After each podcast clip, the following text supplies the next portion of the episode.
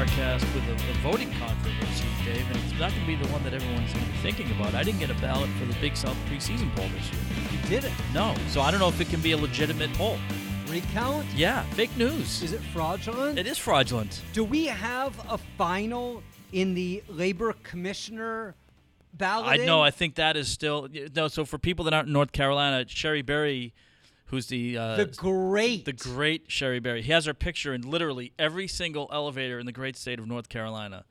It's, I- and she retired this year. She is not on the ballot. I looked late last night, and Josh Dobson had Yeah. fifty point nine percent. Jessica Holmes forty nine point one percent. But I have not seen a final. I think it's too close to call. This to me is vitally important because every time you get in an elevator, whose picture are you going to see? Yeah, right. It's not going to be Cherie Berry's. It's not going to be Sherry Bears. We're obviously not going to talk about the election in great detail because no one really cares what our opinions are. But when you were watching coverage last night, whether it be on your computer, on the television, cable, network, I had a couple of kind of big picture thoughts. Did you have observations or feelings on what you were seeing? Well, I cleaned my office and I was watching yacht or listening to yacht rock radio for most of the night. I just, you know what? It's uh, I we- I tuned in at eight, watched about twenty minutes of it, and then went upstairs and, and did some work, and then came down about ten, uh, had a beer with Sam, and we were watching a little bit of it, and then it was like, you know, we could uh, we could stay up. Um, but I said it's this thing's not going to be decided until either today, as we tape on Wednesday, or maybe even it might be Thursday, even as late as Friday. So uh, I I uh, liked it to get to I like I liked to sleep over uh, just refreshing Twitter every five minutes. It's Wednesday at noon. We were going to record this podcast at 11:30. One of us didn't uh, get the memo. No, and here's and here's the thing. And well, actually, we can't do it this way because nobody nobody will be able to. We have to give the answer because everybody would right rightfully think that it was me. it wasn't. It wasn't. I, I I am the one that set the time and place we would meet to do the podcast. Yeah. I thought about it before I went to bed. Yeah. I woke up much earlier than I normally do. I went through my routine of walking the dog and going for a run and taking a shower. And then somewhere in my head, the times got frazzled Yeah. up, and I left the house at the point in which I was supposed to be meeting you. This is the Bearded Carcast. If you're just stumbling upon us, I'm Mike Pacheco. He is Dave Friedman. We are getting ready for basketball season, so we're actually taping this down at uh, Winthrop University, uh, the non-conference Practice. Practice. What did I say? No, you said we're at Winthrop University. We're Oh, here for practice. we're practice. here for practice. We're for practice. Yeah. We have to practice. Yeah, we do have to practice. That's why we're doing the Bearded Carcast. So when we start doing games, it'll be, it'll be like we haven't. Uh, well, you did a game. You did a game uh, last week. The uh, Charlotte 49ers. UTEP. I've got another one coming And up. you got another one coming up, Gardner Webb Webb. playing Yeah. at UTEP, but that that's that's football. That's football, That's yeah. sports. That's gladiator We're talking basketball. But uh, no, we're excited. Uh, we're still kind of working out the logistics on um, the Louisville bubble that Winthrop's going to be playing in, but it's pretty pretty strong field. very strong. Very strong field. Uh, Winthrop's first game will be against Seton Hall. I think four of the five opponents, 20 game winners from last year. So it's it's uh, you know, SIUE E is in there, Little Rock is in there. SIU. SIU, Not E. I know. SIU. We we we um, we saw them last year. We went to them two years ago, and of course Winthrop played SIU. Uh, what was that? Was it the bolt the dog? Remember we? yeah. There was like some famous dog that we. I don't have wonderful memories of the area around Southern Illinois. It, it was not it was one of barren. It was not an area that I thought there was an abundance of things going on. I, I will not be vacationing Yeah. To the area. Well, that wasn't one of our better social digital um, experiences. I don't think. no, I mean, but but the facility was nice and the Oh, people the- were yeah, nice and yeah, they play a high absolutely, level of basketball, yep. and there was a good crowd. Yeah, great crowd. But um, I wonder if Jeremy Chin was in attendance. I, I don't know. I don't know. I, I, I want to though mention what I thought about the election coverage. Yes, yes. What do you think of it? I thought it was horrible. Absolutely horrible. Yeah. I thought I was watching someone report the results of a tennis match after one game and going, Mike Pacheco is out to a commanding one love lead. Well, I haven't got a chance to serve yet. What what do you mean? I mean, to to tell your viewers over and over and over for hours that you know, That's why I was listening to Yacht Rock Radio. with 20% of the precincts reporting, it, it's a very tight race. Well, where did the votes come from? Did they come from the suburbs? Did I mean like like Well, and I know they it- can't- so they- much more involved. and I know they can't do this because that's this is one of their big. I mean, let, let's face it. The election is what election season, whether it's the off year or the presidential election year, that is what keeps network uh, news programs going. Um, just the program part of it, obviously the part of the network. But anyway, but the ad rates that they command, they know they're going to get a lot of eyeballs. To your point, I think they would be better served maybe coming on at ten o'clock. They at least have a little bit of meat on the bone. Everybody needs the Joe Lunardi. Like you can't have people that are generalists Mm. talking about something that is so abundantly specific. John King on CNN is a hero because he can go county by county in every Mm-hmm. Yeah. state and say, well, this county only has 15% of the precincts, and we're expecting that to be heavily red when that begins coming in. Last year, there were 400,000 votes from this county. We're expecting a little bit more than that. Now we switch to this county. You see 84% of the precincts reporting. He's actually breaking it Yeah, down. yeah. We, we live in 2020. You can like KenPom or you cannot like KenPom, but the numbers and the facts and the figures are there. We've had long discussions recently about baseball, how analytics have changed baseball. You can like the way the game has changed, and you cannot like the way the game has changed. But to say there, there's a shift. What are you talking about? I didn't notice there were four infielders all Yeah. from the shortstop position towards the right side. Or, hold on, they throw the ball faster now and everyone swings for home runs? Like, what we once believed to be well thought through election coverage doesn't work anymore because it's where are the votes coming from? Well, to tell me networks- the ten net- percent of the precincts are reporting, you have to tell me where Right. those precincts are reporting from, and then tell me about those precincts. Well, and the networks need to really dial in and get that part of the analytics down because, I mean, let's face it, and this goes back not just the last election, but you know, targeting and data as part of elections. I mean, that's if you have a good data team, that that's that's the I mean, that's the that's the that's the deal, and that's why I, I think uh, when we went to bed last night, it was close to midnight, and you know, there was still some, um, you know, at that point, it looked like the, it was tipping heavy toward, not tipping heavy, but it was tipping towards Trump, uh, toward the incumbent president. And, you know, I was watching some of the reaction, some of the people like, well, hold on a minute. Don't worry. You know, some of the people that had access to the data were saying, well, look, there's a lot out there. First of all, there's still a lot out there.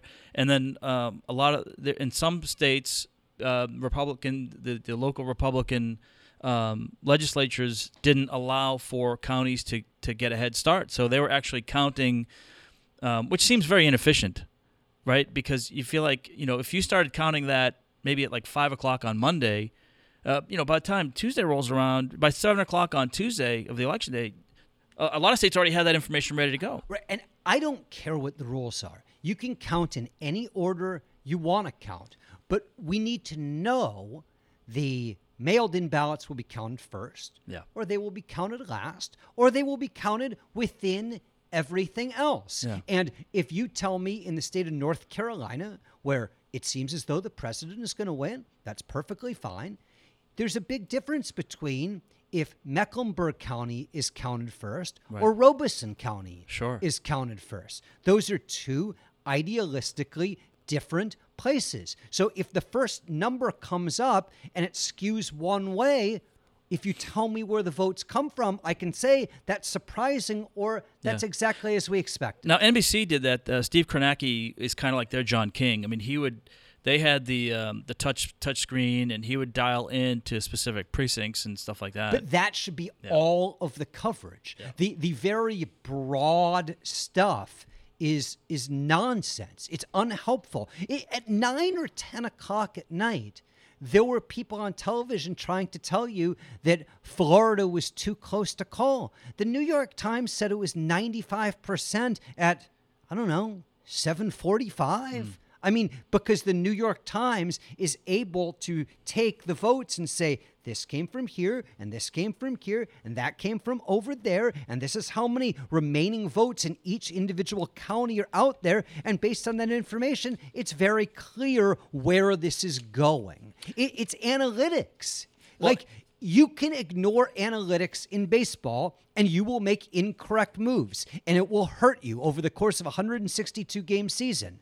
But no one really cares because, in the grand scheme of things, it's baseball. But if we cannot report accurately, what are we reporting? If you and I go to a Winthrop High Point game and High Point is leading by 10 with four minutes to go, and all we talk about is the officiating, mm-hmm. and all we talk about is how High Point has hit some really hard shots. And we ignore the fact that Winthrop has turned the ball over 22 times and is three of 23 from three point land. Yeah. We're lying. It's omission, Yeah. but we're not telling the full story. I, I, I just I, I think that is inconceivable in this day and age that we don't try our best to paint an accurate picture of what we're seeing. I, I want Winthrop to win. Every time we broadcast a game, I hope Winthrop wins. If Winthrop is running good, when we go, Mike, they're 10 of 17 from three point land and they lead by 15. But if Furman is 10 of 17 from three point land and Winthrop has turned the ball over 10 times, I go, Mike, the Paladins are 10 of 17 from Yeah. three point land and Winthrop is turning the ball over much too frequently. Yeah, I'm not sure how the networks do it now. I know way back in the day they would have people, you know, calling, um, or they'd have stringers calling in numbers from different states. It may still be that way. Maybe a little bit more easy with electronic, um, you know, like email and stuff like that. So I, I, I can't speak to that, but I do know. I, I can assure you they're trying to. They're doing the best they can. They're trying to get it as right as possible, and it's not about necessarily being first with it on a night like the election night. They want to get it right first because we've seen in the past where, where uh, outlets have kind of trump have um, jumped the gun is what I was trying to say, and uh, Did you say Trump the gun? well, I was gonna, I was gonna say uh, Trump. I was, I was trying to be alliterative and, and, and say like they they they would kind of trump the coverage, uh, but it, it came out wrong. But uh, but it wasn't. It wasn't used as a uh, a verb and not a person. The other thing that I found very interesting about the election last night was following the betting line. Yes. I believe betting lines to be a tremendous and largely accurate indicator of what is to be expected. So, if we open up the betting lines for this week's NFL Yeah. games and we see Kansas City is a 10 and a half point favorite over Carolina, that is a pretty strong indicator that Kansas City has a very, very strong opportunity to win the game. And it may be a decisive win. Now, Mm-hmm. if the Chiefs win by three, okay, they didn't cover the spread, but they were expected to win. Sure. And if they win by 17, they do cover the spread, and it was kind of in line with what we were expecting. But if the Panthers were to win by 14, that would be a, a, a big wow. Yeah, big Like, upset. Oh my God right. generally betting lines are based on data. Sure. They are based on numbers and analytics, and that's why I like them so much. The three teams that I have chosen in our little mm-hmm. game and among my friends that I have liked best this year against the spread consistently are Chicago, Detroit, and Denver. Those teams aren't sexy. Mm-hmm. They aren't even really very good.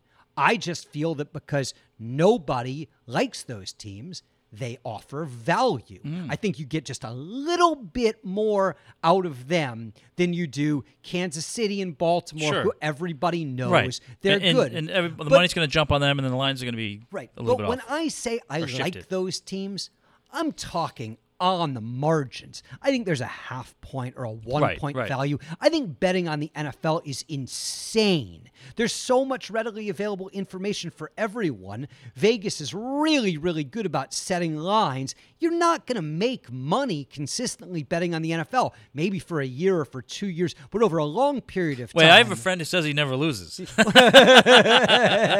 yeah, exactly. That same friend last night at eight o'clock would have bet his house on the president winning re-election. Maybe the president is still going to win re-election, but the idea that the odds shifted so Oh gosh, yeah, dramatically. yeah. I mean, it was it was a roller coaster.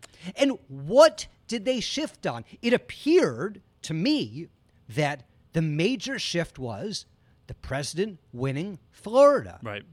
Hey, that is significant. It was a state that seemed like it was up in the air. It appeared that he won decisively. Well, and the big story there was Miami Dade County, where 100%. Biden won but did not win by the margin that Hillary won in 2016. And there can be correlation. What happens in Florida may impact Yeah. what happens in Georgia. What happens in Georgia may impact what happens in North Carolina. But the analytics, the numbers said that for the president to be reelected, he had to win Florida. Yeah. So when he won Florida, why did he go from being a significant underdog to such a big favorite? That doesn't make any sense. A- a- And, like the Super Bowl is one of the very, very few sporting events, maybe the only sporting event that squares mm-hmm. the public impacts the line more than the intelligent insider bet. And I'm wondering if that's what happened with the election. There were so many people so into it. Sure, there were professional gamblers playing it, but I'm wondering if people got the reports of Florida and just start throwing their money on it. And But, that but if you remember what happened at that same time, so you got to look at the whole map, not just a. You got to dial in, you got to dial down, you got to drill down, Dave. Um, but a lot of the states where uh, Joe Biden had early leads because of early voting, uh, a lot of those leads were shrinking considerably uh, as the as time that Florida went. So I think.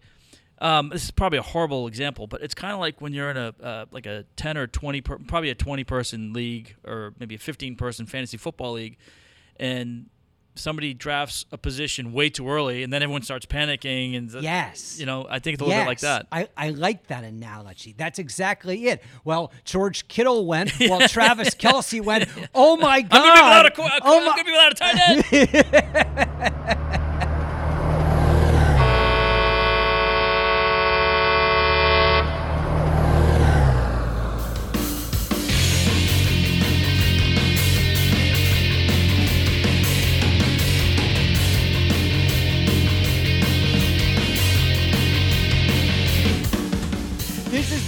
Carcast with Mike Pacheco. I'm Dave Friedman. Send us an email, beardedcarcast at outlook.com. You can follow us Is it too early for the uh, 2024 lines? Certainly not. I have a friend that um he's he's on top of this stuff. He's he's into it. He was pondering the question a few days ago whether the president had a better chance of being reelected Next time. yeah, next time. And now, if if uh, if Biden wins, what are the chances that Trump will be the Republican nominee four years from now? So, like, yeah, you can always look ahead. I mean, tomorrow, uh, not tomorrow, uh, Friday and Saturday are the Breeders' Cup. That's you right. know, I'm a big horse racing guy. yes. Looking forward to the Breeders' Right. Cup. Well, Jackie's Warrior Right. is the enormous favorite Yeah. in the Breeders' Cup Juvenile, the race that will Right. determine the two-year-old champion. Yeah. But you can bet on Jackie's Warrior to win the Kentucky Derby now, too. Ah, Yeah. Interesting. So yeah, of course. Are we going to visit Churchill. Downs? That's got to be in our. Well, I don't, yeah, that's a that's a good question. What are we allowed? What are we allowed to do? what are we allowed to do? We we are well, cer- no, we are experts at just going to a place and doing stuff Yeah, outside. that, that, that, that's true. That's Sometimes true. places happen to be closed when we roll in. I don't know if you heard it. Our former colleague and good friend Jeremy Winder was interviewed on a Georgia Southern podcast Oh. a couple weeks ago, and he said very nice things about us Oh, as nice. people that he had worked with Yeah. and had helped him along in his career.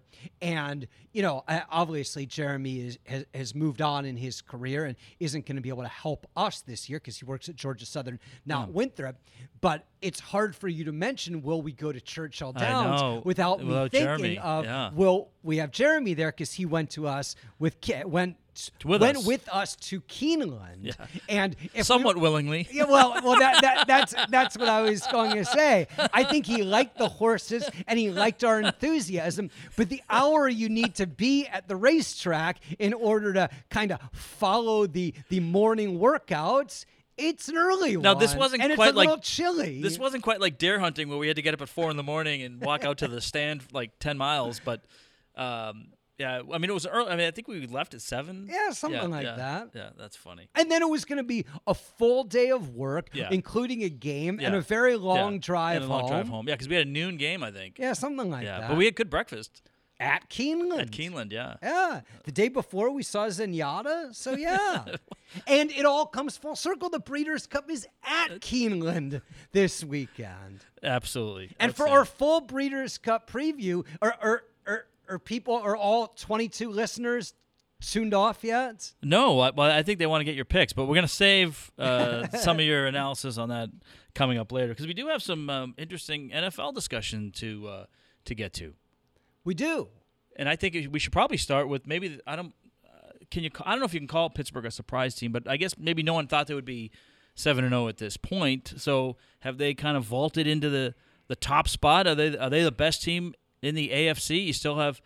Uh, you still have obviously Kansas City, even though they have one loss. I think Baltimore still is in that mix at two losses. I, I, what do you think? What, what's what's your synopsis on um, Pittsburgh? I think Kansas City is the best team in the NFL. I think they have the best player in the NFL. I think they have the most depth in the league. I think they have one of the top coaches, and I think they should be the favorite to win the Super Bowl. That being said, you have to appreciate what Pittsburgh has done. I believe that they have gotten so deep. Like they had last year, it seemed like they had Juju Smith Schuster Mm-hmm. and a bunch of kind of guys that they weren't that enthusiastic in using. Yeah, And obviously, Ben Roethlisberger was hurt. Sure. So and Conner kind- was hurt too last year, wasn't he? yeah, right. So we, we we didn't see them to their full ability. Obviously, I Mm-hmm. mean, w- when you're playing quarterbacks that aren't really NFL quarterbacks, that that's going to happen. CC Dallas. Right. But Roethlisberger has come back, and the way he is able to spread the ball around Yeah. is remarkable. Chase Claypool looks like Yeah. Calvin Johnson. Yeah. I mean, physically, he Yeah, looks he does. He like that same. Calvin he Johnson would the- that would be the comparison for him. and they get him the ball on end arounds and screens. They send him down the field. It, they, they've become one of those offenses, a little bit like the Chiefs, where what is it you're going to stop? Like, Mm-hmm. Yeah. pick your poison, Right. stop the passing game, and they can run it, or stop the outside guy and they'll dink Mm-hmm. and dunk you, or play up on them and they'll, they'll throw the ball over the top. Like, like they're really, really hard to defend. That being said, I didn't think they dominated the Ravens. Right. I, I mean, if you watch Well, that whole game, game, yeah. if you watch the whole game, thought it was pretty close to two evenly matched teams. They play again on Thanksgiving. Uh, I'm not convinced that Pittsburgh is dramatically better than them. I, I, I don't think they yeah, are. That's close. That was a close game. It, it- it was a close game from the beginning. There were a couple of weird turnovers, but but give Pittsburgh credit. They're, they're a very good team. Is the AFC dramatically better than the NFC? I think you do have to consider that, right? When you look at the standings, um, you know, Seattle is, uh, I think they're the only one loss team, right? In the, um I have the standings right here too. I should probably. I wrote them out in. Did you just do the the Rush Limbaugh? The, Yeah, yeah. In my formerly nicotine stained hands, even though I've never done nicotine. Um, yeah. Uh, yeah, I mean, Seattle's the only one loss team. You have a team that's 3 4 and 1 leading a division. in the Philadelphia Eagles. I mean, that's it, well, it's funny because I think you said, uh, and we'll get to this later, but you had asked me about, um, you know, what what what do we think the seven playoff teams are? If they I'm sorry, what? if they don't have if they don't go to the uh, you know if they don't miss a week and go to the eight team format, and I basically came up with um, six teams in the NFC, and then I just put and an NFC East team. and it could very well be them. No, I, I I think the advantage goes to the uh, I think it goes to the AFC this year, right now. I mean, it seems to me that the AFC is definitely deeper, but I also think they're better at the top. Right. If you tell me the top team in the NFC is Seattle, I'm not going to have a tremendous argument with that. I think Kansas City is better than Seattle. If you say the second best team in the NFC is Green Bay, fine. That's a team that just lost to the Vikings at home. I don't think the Vikings are any Mm-hmm. Right. good. And I think Green Bay is inferior to Baltimore Yeah. or or in Pittsburgh or, Yeah. or whoever. And then when you continue to go down the list, Tennessee's not bad.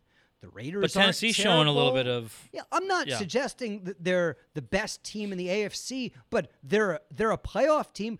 Who who would who would be the NFC's equivalent? I mean, other than the four teams in the NFC West, and the 49ers just they look like they've had too many Yeah, injuries it's- that it's- they can't yeah, compete it's anymore. Like attrition has gotten to them. right? I mean, I think Tennessee's better than Arizona. I agree with that. Well, But I don't know. I don't know that I, I would say that Tennessee is better than Tampa Bay or New Orleans.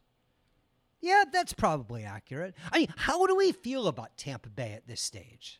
I mean, it's a team that's on the rise, right? When, uh, th- three straight, and I think what six out of their last seven. I mean, did you watch the game on Monday night? Yeah, it was. It was. Uh, it was good.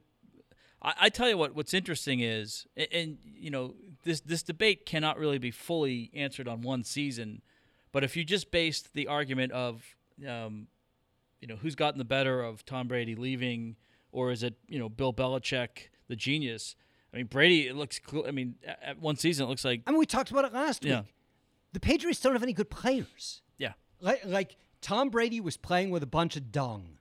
And now he's playing with really good players. And all of a sudden, he looks better. I don't think he looks great. I think he looks like he's a professional freaking quarterback who's got good weapons No, around but when you him. have when you have his smarts with enough of his ability left at age 43 and good players around him, he doesn't need to do too much. He just needs to be, you know, good enough. Yet they trail the Giants 14 to 3. Yeah. And down the stretch in the game, they get a first down. They're going to win the game at the Yeah. end. Instead, on third and short, they can't push the pile for a yard. What did you think of Bruce Arians' decision? He makes the exact opposite decision that we saw in that Seattle was it Seattle Minnesota Yeah, yeah. game. Yeah, it- yeah. It, it was Mike Zimmer who went for it in a similar situation, didn't get it. Russell Wilson drove down the field and beat the Vikings. Well, this was the same thing. Bruce Arians elects to kick the field Yeah. goal, and then the Giants go right down the field, score, and the two point conversion, a flag I know, comes flag down, comes out, yeah. a- and then they they pick up They the pick it up, flag. yeah. But but like that's the same the same scenario. Right. Two coaches making different decisions. Bruce Arians. Now maybe he's saying, I don't think Daniel Jones can drive down the field for a touchdown and get a two and beat me in overtime. Right. So maybe that's why he kicked the field goal.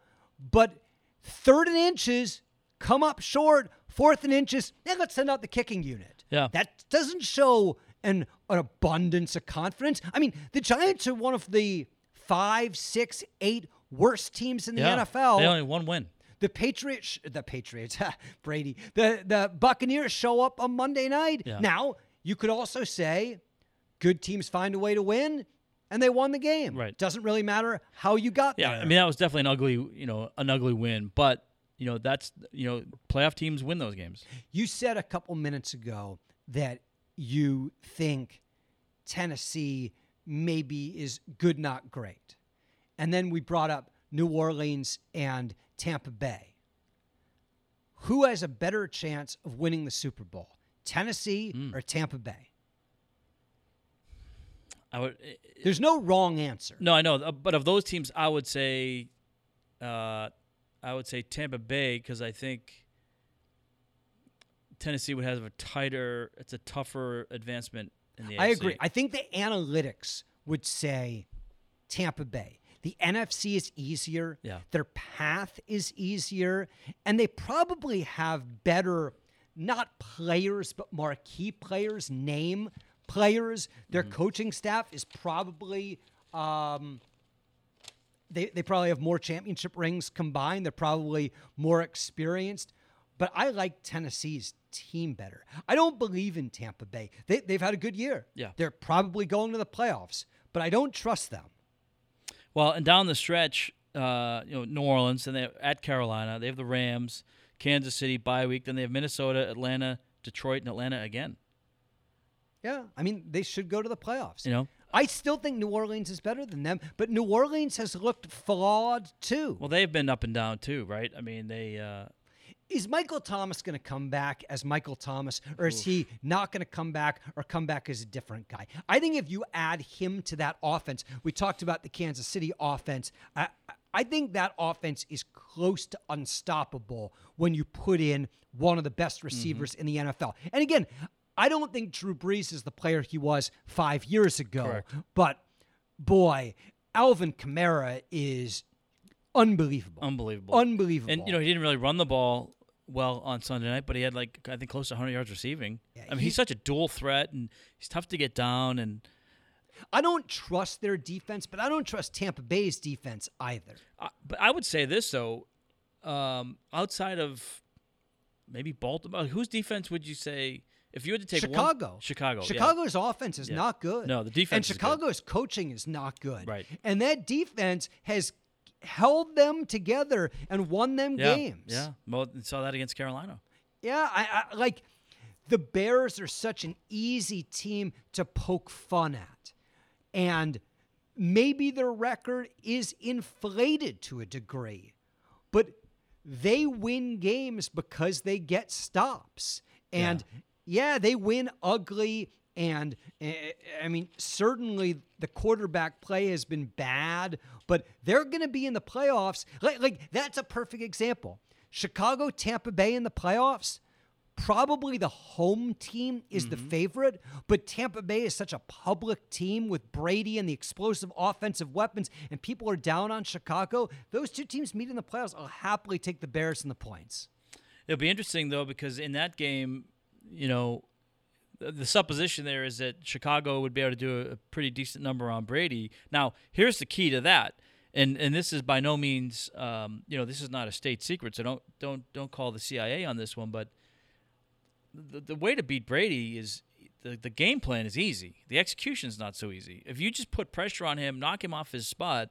Um, you know, people know I grew up a New England fan, and on Sunday morning we were watching the shows, the the, the pregame shows, and they did a like a montage story on the um, the Giants Super Bowl win when the Patriots were eighteen and zero.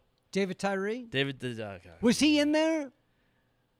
no, uh, he they didn't have him, but they had the uh, play. Hold on, so David Tyree made an appearance in the vignette? His play did, yes, Really? yeah, They included that. they did include that. Interesting editorial decision. Yeah. Syracuse University's David Tyree. Yeah, yeah. So anyway, so that's uh, but I mean that's that's the key. If you can get pressure on Brady uh, and make him uncomfortable, uh, he'll look very pedestrian, very human. It's just you know not a lot of teams are able to do that all the time. Speaking of pressure, I was watching the debut of Tua Tagovailoa Yes. last Sunday, and to say that you have no clue whether he's good or not is a, a drastic understatement. I mean, the defense scores once, and the Yeah. special teams scores once, and and the Rams turned the ball over four like four times in times- yeah, four half. turnovers, I mean, yeah. if you wanted to see Tua hand the ball off, whew, Yeah. that man can really hand that ball off. I mean, you, you just have no clue because he was never put in that situation. He, he didn't look very good early, and kind of by the time he would have been needed, he, he wasn't needed. But that's almost like the perfect scenario, though. Ab- absolutely. But I- I am so impressed by week in, week out the Dolphin game plan. Yeah. They're not that talented a football team. But the week they played San Francisco, 49ers had major injuries in the secondary, and they had a guy playing corner that just didn't look like an NFL corner. Yeah. And they just threw the ball in that direction, play after play after play after play. And I don't know if it's a Jared Goff thing or it's a Rams offensive line thing, but I've I, I've been watching Dolphin games, the huge majority of them for 30 some years. I can never remember a game where the Dolphins blitz so much. Hmm. And play after play, the Rams couldn't pick up the blitz. Play after Yeah. play, they got pressure. And when Goff was pressured, he made bad decisions. It will be fascinating to me to see what the game plan other teams execute against the Rams going forward is. Is that something they can mimic, or is it the fact the Dolphins have spent more, a higher percentage on their secondary than anyone else in the league that they're able to send six and seven guys because they can play zero coverage and feel comfortable behind it? Yeah, and that's what's interesting too is you know Brian Flores, um, a, a, Bill Belichick disciple, New England disciple. So it's interesting see that he's having success. I think that's that's a good sign because you know you, you've seen a bunch of guys that have uh, left New England and for uh, greener pastures, and they haven't turned out to be so green. uh, although this is green because they're in Miami and that's part of their color, but that, that's another story. What else do we have on the agenda? Um, I think we covered everything, didn't we? Are you gonna pick the uh, the Patriots game this week? Oh, The- yeah, the, uh, Patriots are uh, the line is like They're a touchdown favorite on the road, Yeah, on the facing road. the uh, The- yeah. the fourth best team in the SEC, the New York Jets. Well, if they cannot beat this team, uh, this New York Jets team by touchdown, even though it's on the road, then they, they probably don't belong in the NFL. All right, I'm gonna. I said it last week. I was. Uh, I think I won, even though I was wrong. Meaning, uh, I thought it was gonna be a really good bounce back game for them, and. Uh, well, they did bounce back in the fourth quarter. Unfortunately, Bad Cam showed up and uh, fumbled the ball as they were, you know, seemingly ready to, to poised to go in for a game-winning score. I still don't know how good Buffalo is. I have a very Uh, yeah. hard time reading how, how how strong they are. So like I don't know if that's a a New England team that played really poorly the previous week, went to Buffalo, gave them their best shot, and came up just short, or it's kind of a middling okay Buffalo team and the Patriots just aren't very good. Well, and I I think this is a pivotal week for Cam Newton. You know, I've seen that man do amazing Tune things. in next week when we call next week a pivotal week for Cam Newton as well. No, but I, I think Dave coming off of um, this past week where he had the ball in his. I mean, look, that was the situation the Patriots wanted. They wanted the ball in his hands, and he couldn't make a play. And you know, is he gonna? You know, it's pivotal in the sense of is it a trend? In other words, is he like, um, I don't know, pick a power hitter in his last season where he strikes out every at bat? I mean, is he that guy, or is he still? He look, he's playing for a contract next year, and it, and it's probably not not in New England. And who who? I mean, who would sign him to a contract, even for a two year deal right now? Yeah, no, I mean th- there's no market. So I mean, he's he's got to do something. There's not much talent around. I'm him. not sure there's much tread left on the tires. I mean, in week one, he ran the ball 15 times and he looked great. Since COVID, he has not looked great. And, I mean, we all remember the MVP season. Yeah. We all remember at his best how unstoppable Right. he is. But But that was that was uh, before a bunch of injuries and T.J. Watt hit and He doesn't look as fast anymore. He doesn't look quite as confident anymore. I'm not willing to say it's over, but I think it's trending. But I think he's got to evolve. I think he's got to um, be better at you know making throws downfield, putting touch on the ball. Like he's, I just don't think that's who he is. I think he I has think the he's ability. I don't know. If, capable passer. yeah, but I think also a lot of times when you're that gifted, you tend, tends to rely on your gifts. You know, and I think w- w- with the you with you know look age, no age is undefeated. No one beats Father Time. Like you can't have his style of game forever. It just can't happen. I like the uh, Saints getting five and a half at Tampa Bay. One final story. Yeah. So I'm watching CNN last night.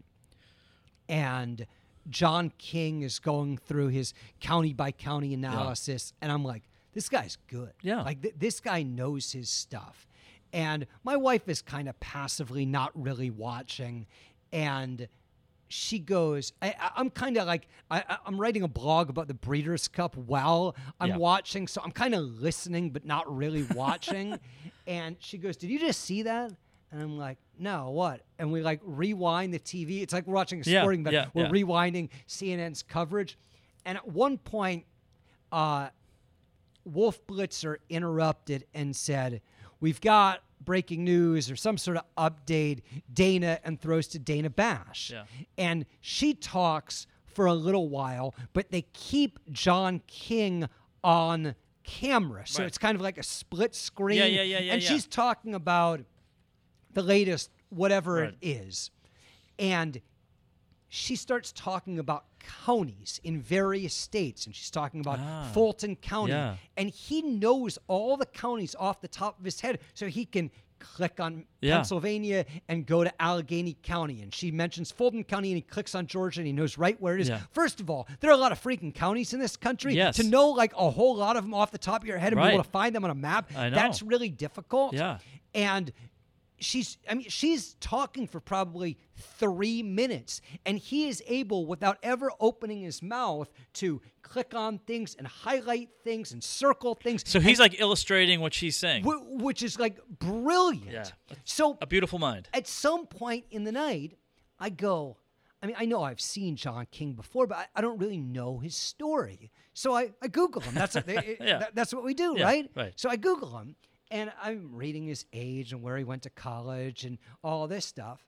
Dana Bash is his ex-wife. That's hilarious. I think I did know that. I, I didn't know that. I just Yeah. thought that was like like you would never have known from watching right, TV. right, right, right. Well, sometimes the second act works, right? uh, uh, breeders, anything on the Breeders' Cup? Do you want to give a little uh, a hint of what you're looking at, or Sure. Well, we'll talk about the Breeders' Cup Classic for 60 seconds. Okay. The the classic. hold on a minute? You want me to time you? Yeah, uh, time me. Hold on, I'm gonna put you on the clock here. All right, you ready? Your 60 seconds starts now. I don't like horses who are doing things they've never done before. Yeah. So the three year olds are facing older horses for the first time. That's a really difficult thing to do for Tiz the Law and for Authentic. Maximum Security was the best horse for a long time, but there are issues with the trainer who was arrested. He was changed to a different barn. He hasn't been nearly the same since. Improbable is the one horse running really well who has consistently beaten older horses. Not going to get an amazing Yeah. price. I think Improbable wins. You still have 25 seconds. Uh, more on more on John King. No, it's okay. Uh, I was gonna wait for the, the sound effect, but we'll um we'll let it we'll let it go. So well that that's it. That's the that's the bearded carcast. Week nine in the NFL. Glad you joined us. Make sure you follow along and subscribe. We love it when people subscribe. And uh, a little tip: just we learned this a couple weeks ago. If you subscribe, uh, and if you subscribe on Apple iTunes particularly, uh, you will get the podcast quicker than if you just go to Apple and uh, and look it up because it'll tell you, hey, your uh, podcast is ready to go. The Bearded Carcast is out. So go listen, leave us a review, uh, send us an email at beardedcarcast, uh, beardedcarcast at outlook.com, and you can follow along on Twitter at beardedcarcast.